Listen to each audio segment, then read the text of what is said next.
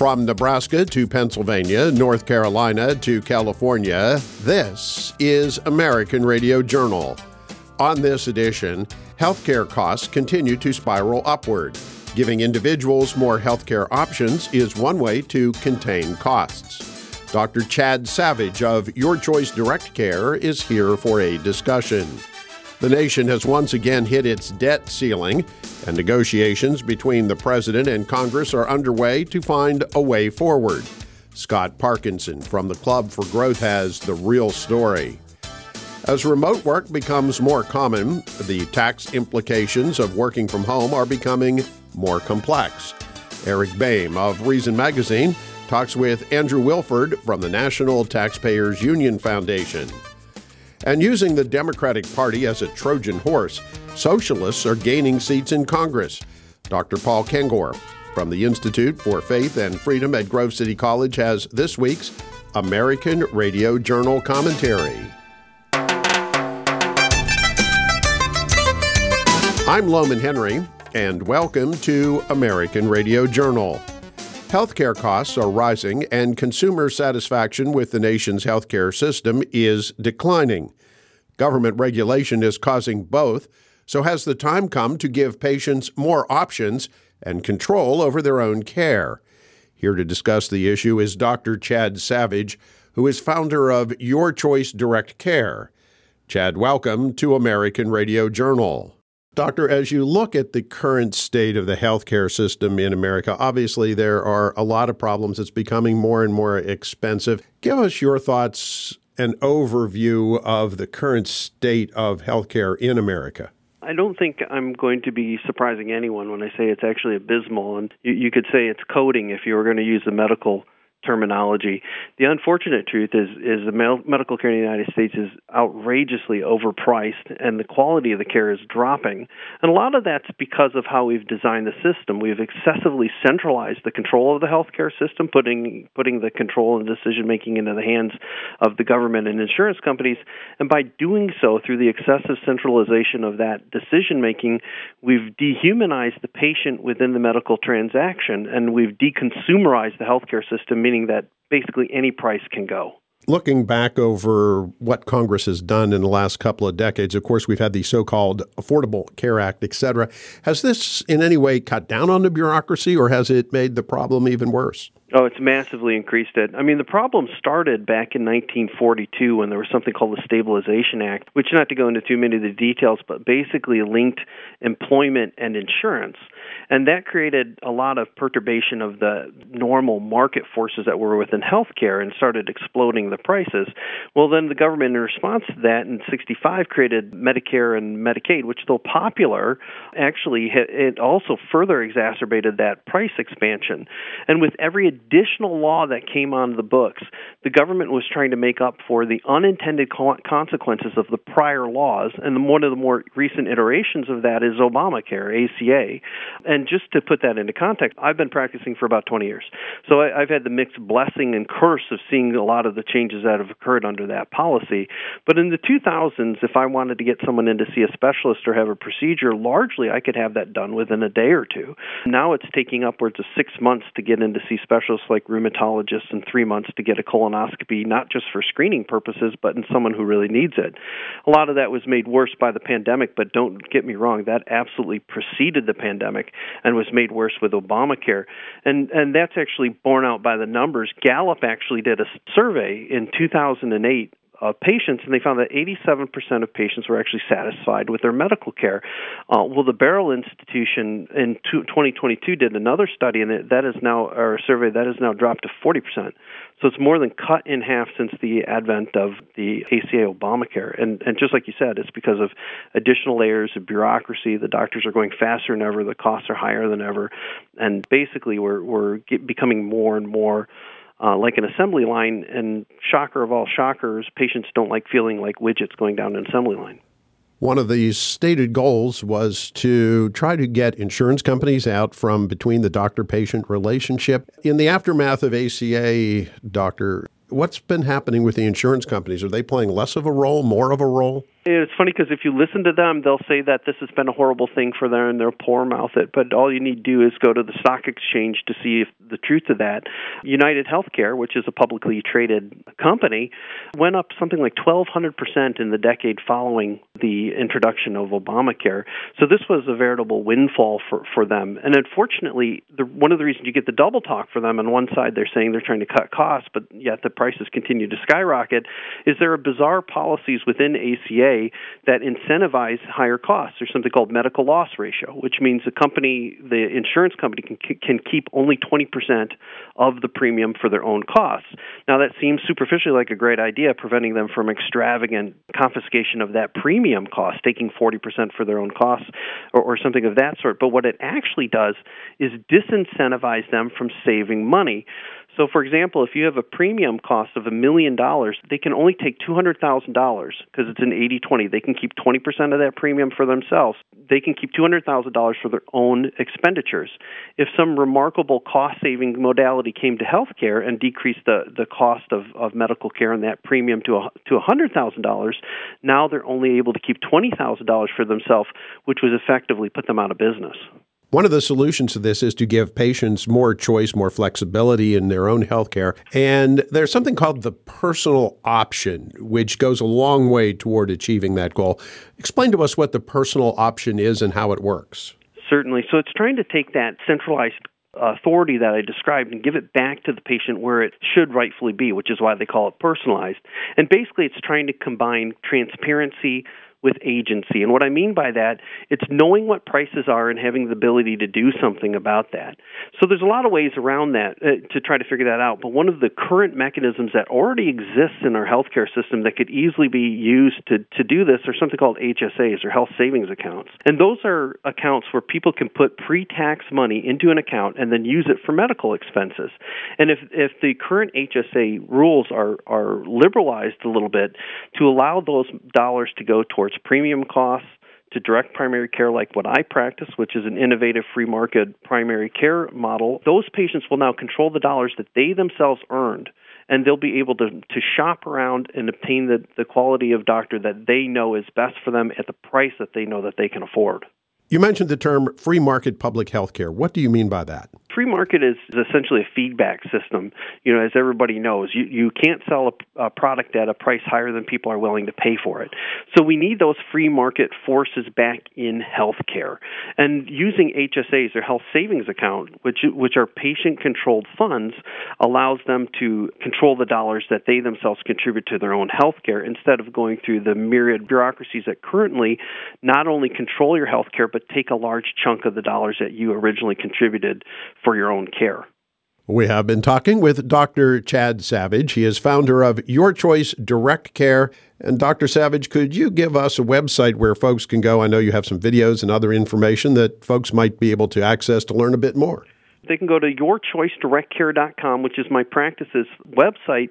And even if they're not interested in my own practice because of proximity reasons, there are some videos up there explaining how to combine less expensive coverage products which with much better, less expensive care like direct primary care. And if people are interested in finding practices in their area that practice a similar philosophy after looking at my website, feel free to go to dpcfrontier.com, which has a mapper feature and allows uh, patients to find similar practices in their area. Dr. Chad Savage of Your Choice Direct Care. Doctor, thank you for taking time to be with us. Thank you, Lowman. We go now to the offices of the Club for Growth in Washington, D.C., where Scott Parkinson is standing by. Scott, thank you for being here. It's great to be with you, Lowman. The big issue in Washington, D.C. these days, although there are many, happens to center around the national debt, the fact that the nation has once again hit its debt ceiling. There's a lot of discussion as to what or how to proceed here going forward. Scott, there's some big developments this past week with Kevin McCarthy and the president. Can you fill us in? Yeah, well, this week, Speaker McCarthy and President Biden had their first one on one meeting at the White House to begin the discussions on how we're going to handle the debt crisis in America. And Kevin McCarthy emerged from that meeting feeling pretty optimistic that we can actually come to an agreement. He was crystal clear that Congress is not going to pass what's known as a clean debt ceiling bill, And what that means is Congress isn't going to just increase the limit without having any fiscal reforms or pro growth reforms attached to it. The debt limit is really a mechanism that's in place so that when you hit the limit, Congress reevaluates basically our fiscal posture and, and how we got to where we are. And we know right now we're at $31.4 trillion of national debt and that number it has been increasing at a at a rapid pace in recent years. It was only about ten trillion dollars at the end of the Bush administration, and so in less than a generation, we've taken on more debt than uh, you could really imagine. And what is that big number? Thirty-one point four trillion dollars. We've talked about this, I think, before. It's about ninety thousand dollars per American, and about two hundred forty thousand dollars per American household. And when you think about that burden on the American people and what that does for our financial markets, what it does for inflation, what it does to increase costs for, for the servicing of our debt payments, what's known as the net interest payments. That eats away at all the other necessary federal outlays, uh, federal spending that you know the American people really expect, and pretty soon it's going to be crunching down on on our national security budget. It's going to be crunching down on all the non-defense areas of the federal government that require federal spending. And so when when lawmakers feel that pinch, they start to come to the table and negotiate. So I think that's really the big positive out of the meeting this week with Joe Biden. They are going to have to negotiate with the House Republicans and Speaker McCarthy to end the debt crisis, end big government, and end these trillion dollar deficits.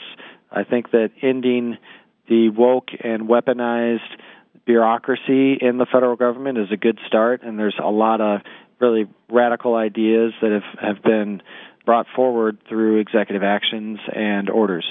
As we look at this ever mounting debt here, Scott, of course, this past week, the Federal Reserve once again did an interest rate hike. They're trying to bring inflation, which has come down a bit, but still almost at historic high levels and out of control. What role does all this additional debt play in fueling that inflation that the Fed and others are trying to fight?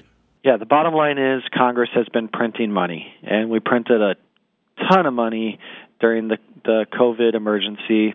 Thankfully, uh, this week the House voted to end that COVID 19 uh, emergency declaration. They also voted to end teleworking for employees at federal agencies and you know, there's a lot of ways I think we can kind of move forward. President Biden has said that he wanted to end the emergency declaration in May, but there's no real reason to say that the pandemic is over and keep this emergency declaration in place, other than to continue to spend that that money that was pushed forward through the emergency declaration. So we hope that part of the debt limit negotiation will be to claw back that money, and that will also tamper down this inflationary effect that we've been feeling really for the the past two years. It's been a big pinch on the American people, and I think we talked about it recently. If you can just imagine one month of your salary being wiped out by the actions of the federal government, that's what's happened. Switching now to politics, of course, a third of the United States Senate will be up for election coming up here in 2024. And one of those seats that's going to be particularly interesting is in the state of Indiana. I understand there have been some major developments there this past week. Last month, the Club for Growth PAC endorsed Congressman Jim Banks for the Indiana Senate race. This race is an open seat because the current Senator, Mike Braun, is running for governor. And so there's been a lot of political chatter throughout Indiana, throughout the D.C. area, on who else is going to run against Jim Banks. We learned earlier this week that former Governor Mitch Daniels is not going to run, and that created uh, sort of a, a big, swift momentum push toward Jim Banks. This week, we saw the National Republican Senatorial Committee announce that Jim Banks is their preferred candidate and that they're supporting him and that he's actually one of their top recruits on the cycle. And then we also uh, learned that President Trump has given his complete and total endorsement to Jim Banks. So that's a, a really, really good thing as we think about what could otherwise be an expensive Republican primary is now shaping up to be something more like when Tom Cotton was elected in Arkansas. I think Jim Banks is now effectively a shoe in to win this race, and we can direct precious resources towards other United States Senate races throughout the country to try to win back that Republican majority. And taking a look at all these other opportunities around the country, it is a target rich environment for Republicans this cycle, is it not? Yeah, I think that there are probably about 11, 12 pickup opportunities throughout the country. You know, obviously some are, are better pickup opportunities than others. We're going to see some folks announce retirements. You're going to see other folks decide that their reelection campaign is is on sort of a lifeline and, and they need to do everything that they can to win reelection. So the competition between uh, folks in Montana against Jon Tester or folks in West Virginia against Joe Manchin. And Kyrsten Sinema gave up her Democratic card and uh, she's an independent now. So there's a, another congressman from Arizona that's looking at running there. And then Democrats are also going to have a big, big race in California that will uh, take up a lot of their their resources. Um, we've got several members of the congressional delegation in California that are, are looking at running there, including Katie Porter and Congresswoman Lee, and then also Adam Schiff, who obviously lied to the American people. Conversely, as we look at the Republican seats that are going to be on the ballot next year, doesn't seem like any of those seats are particularly a jeopardy, does it? I don't think any are in jeopardy. This is still going to be a presidential cycle. There's going to be some close races, but we feel really good about Senator Ted Cruz winning his reelection and also Senator Rick Scott winning his reelection in Florida. Those are, are two very, very important senators to the conservative movement, and I think that we'll learn more about their races in the coming months. We have been talking, of course, with Scott Parkinson at the Club for Growth. And Scott, tell us a little bit about the club. The Club for Growth is this membership organization based out of Washington, D.C we're united in this idea of economic freedom and liberty and opportunity. If anybody wants to check us out, the website is clubforgrowth.org. You can learn more about all the policies that we advocate for on Capitol Hill and the candidates that we support through Club for Growth PAC. You can also sign up to become a member for free. Scott Parkinson at the Club for Growth. Scott, thank you again for being here. All right, thank you. Working from home became far more common during the COVID 19 pandemic. And for many workers, remote work is continuing. That has created tax complications for both employers and employees, as Eric Boehm of Reason Magazine learns from Andrew Wilford of the National Taxpayers Union Foundation. You know, I'm not ashamed to admit to you that I am recording this interview from home. I'm not in an office right now. I am one of the legions of people who work, at least occasionally, from home, work remotely in the economy. And there are a lot more of us now than there were before the pandemic, but not all remote work is created equally, and state policies actually have a, a, pretty significant influence on where remote workers may choose to live and, and work, actually, where they are living. And that's what we're going to take a look at today. Hi, folks. I'm Eric Boehm with Reason Magazine. Thanks for joining us. My guest today is Andrew Wilford. He is the director of the Interstate Commerce Initiative at the National Taxpayers Union Foundation, and he's also the author of a new report that they've published just in the past week looking at uh, how state tax codes affect remote and mobile workers. And he joins us now on the program to talk about this. Andrew, thanks for taking some time with us. Hi, thanks, Eric. I'm I'm also a remote worker, so you're in good company. We can do this from anywhere, it turns out. Technology is remarkable. Andrew, before we get into like the nitty gritty of this report, give us a sense of like which states are winning here. Let's just get right to the, the winners and losers here. Who's doing this well? Of course, the, the states that are the easiest for remote workers to deal with from a tax perspective are the states that don't have an individual income tax. So there's there's nine of them, so they're they're the clear winners. Um, but beyond that, West Virginia really stands out as the state with an individual income tax that is the easiest for remote workers.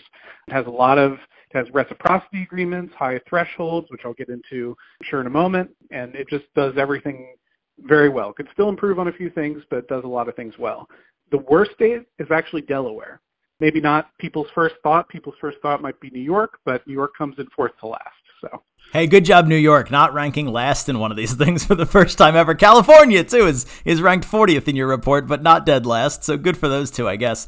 West Virginia and Delaware, that's an interesting inversion because we tend to, in like the traditional model of what states are good for business and what states are economically successful, we think of Delaware as being a place that has all sorts of corporations, and we think of West Virginia as being, you know, maybe a little more economically depressed, not doing so well. It seems like the move towards remote work, I mean, it creates new opportunities for places like West Virginia that maybe had been falling behind in the more traditional workplace.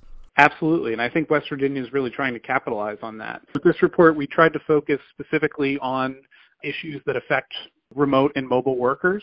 So we did factor in the state's individual income tax code, how, how friendly that is just to everyone. But we really wanted to focus on some things that specifically matter to remote workers. So for example, the thresholds I mentioned. Many of your listeners might not even be aware that in the majority of states, vast majority of states that have an individual income tax, if you work just a single day there, you're expected to file an individual income tax return in that state. Most people just don't and the state doesn't come after them for it, but there is that expectation. And, you know, if that ever started really getting enforced right now, it's mostly focused on the very wealthy and people who have high visibility in that sense. But that could come as a major surprise to people if, if they really started if they really started putting the hammer down there. So, what sort of policies should states be looking to implement? Maybe that's one of them. If they want to get in on this boom of remote workers, they want to start attracting people who technically have jobs maybe in New York City, but don't have to be there all that often, and so they can live wherever they want. They're looking around the country, and, and what are those people looking for? Well, I think the big thing is you don't want to scare them away. You can set up a threshold that says until you work here, we recommend more than 30 days in the year. You don't have to file an individual income tax return. And what that does is that provides certainty to taxpayers that they're not going to get a letter in the mail because they decided to visit some family for a few days. Another thing is reciprocity agreements. So these are basically agreements between states that say that taxpayers who commute across state lines will be treated as working in their state of residence for tax purposes. So provides very much uh, uh, simplicity and security to taxpayers. They know who they have to pay taxes to. It's just one state. It's not going to be two states fighting over them. So we recommend states do more of those as well definitely something that I can agree is beneficial. I live in Virginia, but my job is technically in Washington D.C. when I do go into the office, and so, uh, I, but I don't have to worry about paying D.C. taxes. Thankfully, I get to you know treat my taxes as if they're Virginia. That is uh, that is very important as clutch for me. We're talking with Andrew Wilford. He is the director of the Interstate Commerce Initiative at the National Taxpayers Union Foundation and the author of this new report about state policies that make states more attractive to remote workers. Some states more attractive than others for remote workers. Andrew, not a lot of time left here. I just want to leave on this point. This this breakdown and the, and the study that you've done here sort of suggests that this isn't really a partisan thing. There's not like it's not like conservative states or red states do better and, and blue states or democratic states do worse. It's kind of all over the board, which suggests this is a, a bipartisan thing that state lawmakers could look at. Yeah, I, I think it definitely is. And our our third highest ranking state does have an individual income tax is Illinois. So no one's idea of a very very red state. And then two of the two of the worst three, other than Delaware, the other two of the worst three, other than Delaware, are Nebraska and Arkansas. So I think you're very much correct that this is a clear red-blue divide, and I think that the idea that taxpayers shouldn't be required to to handle more burdensome tax obligations uh, just on the basis of a few days of work is is pretty is pretty bipartisan. So I think that there's definitely uh, an interest on both sides of the aisle, and I, I hope to I hope to see that uh, realized. Yeah, and a chance for some of those states, not the coastal states that have been uh, the beneficiaries of the economic boom of the last couple of decades, but a chance for other states to uh, get in on this game and attract some of these remote workers. West Virginia's doing it; others could do the same. Andrew, thanks for taking some time with us today. Thanks for having me on. And again, that is Andrew Wilford. He's director of the Interstate Commerce Initiative at the National Taxpayers Union Foundation. Check out their work online at ntu.org. For Reason Magazine, I'm Eric Boehm. Catch up on everything we're working on at Reason.com and catch me right back here next week on another edition of American Radio Journal. Under the guise of being Democrats, more socialists have won seats in the U.S. House of Representatives. For details, we turn to Dr. Paul Kengor from the Institute for Faith and Freedom at Grove City College, who has this week's American Radio Journal commentary. America has a new Congress with a new Speaker of the House, a new majority party, and also, unfortunately, more new socialists. the socialists hail from the group the Democratic Socialists of America, also known as the DSA, which for years now has described itself on its website as, quote, the largest socialist organization in the United States, unquote, with nearly 100,000 members, which the DSA literally refers to as its comrades. That's not overstated. And in recent years, they've been successfully electing their comrades nationwide as Democrats. The original squad of DSA members elected as Democrats included the troika of Congresswomen Alexandria Ocasio Cortez, Rashida Tlaib, and Ilhan Omar. The squad then picked up Congresswomen Cori Bush and Ayanna Pressley. Now add to the class a couple guys Representative Jamal Bowman from New York and Representative Greg Casar from Texas, plus another minority woman, Summer Lee of Pennsylvania. All three likewise came into politics through the DSA and its activism. The key to these socialist success has been a very Machiavellian electoral strategy. It was championed by the DSA and its partner, the Radical Justice Democrats, an organization co founded by Young Turks leader Cenk Uygur. Cenk, five years ago, candidly explained his allies' long term strategy. He said, quote, What we need to do is take over the Democratic Party. We're going to primary all of the established Democrats. We're going to primary all vulnerable Democrats. We want hundreds. We want to replace Congress. Uygur said that if they could get into Congress a dozen or two AOCs or Omars, quote, people would freak out, unquote. In all these cases, the DSA blessed candidates followed the same strategy. They ran in overwhelmingly Democrat districts, knowing that whichever Democrat wins the Democratic primary wins the general election in November. Once the traditional Democrat is defeated, the Socialist Democrat secures the seat with effectively no competitive Republican opposition in the November general election. This was how Alexandria Ocasio Cortez got elected in New York's 14th congressional district. With AOC as the Manchurian candidate, the Justice Democrats and DSA targeted New York's 14th district, a fully Democratic seat held for 20 years by Democratic caucus chair Joe Crowley, a 10 term incumbent. In June 2018, AOC defeated Crowley and then easily, in turn, won in November against the Republican. We'll add to the victory column Summer Lee. Lee was in a crucial congressional race in Pittsburgh to replace retiring Representative Mike Doyle, a 14 term Democrat. Summer Lee likewise got her start with the DSA. In 2018, she ran aggressively against Pennsylvania State Rep Paul Costa, a longtime traditional Democrat from a well known family of Democratic politicians and she won. More recently, Lee reportedly had a split with the Pittsburgh DSA chapter over some internal rift and is reportedly now a former DSA member.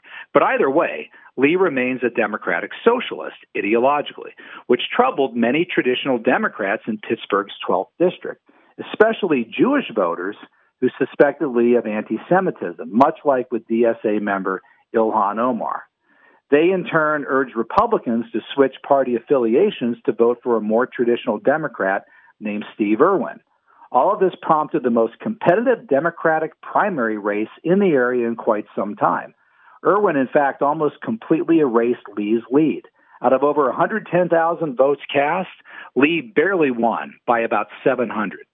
From there, not surprisingly, Lee went on to defeat the Republican nominee in November, though the Republican actually did unusually well in this highly Democratic district, given Lee's extremism. In all, the socialists are sliding into Congress through the Trojan horse of the Democratic Party, and not just in Congress. The DSA's longer list of endorsed candidates around the country in 2022 was significant. Many of them won in landslides.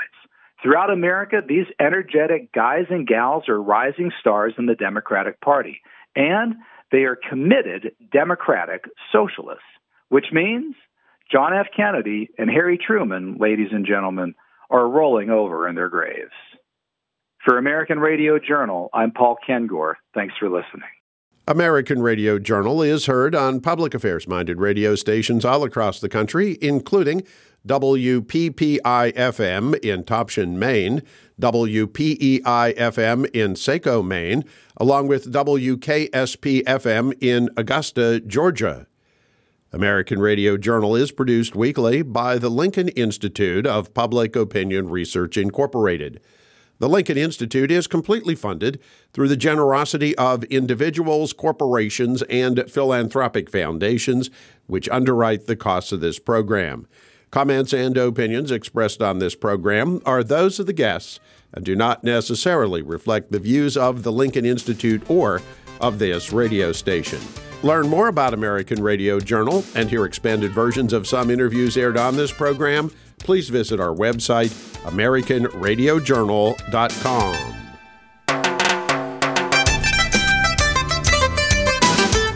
I'm Lowman Henry. Thank you for listening to American Radio Journal. American Radio Journal, lighting the brush fires of freedom.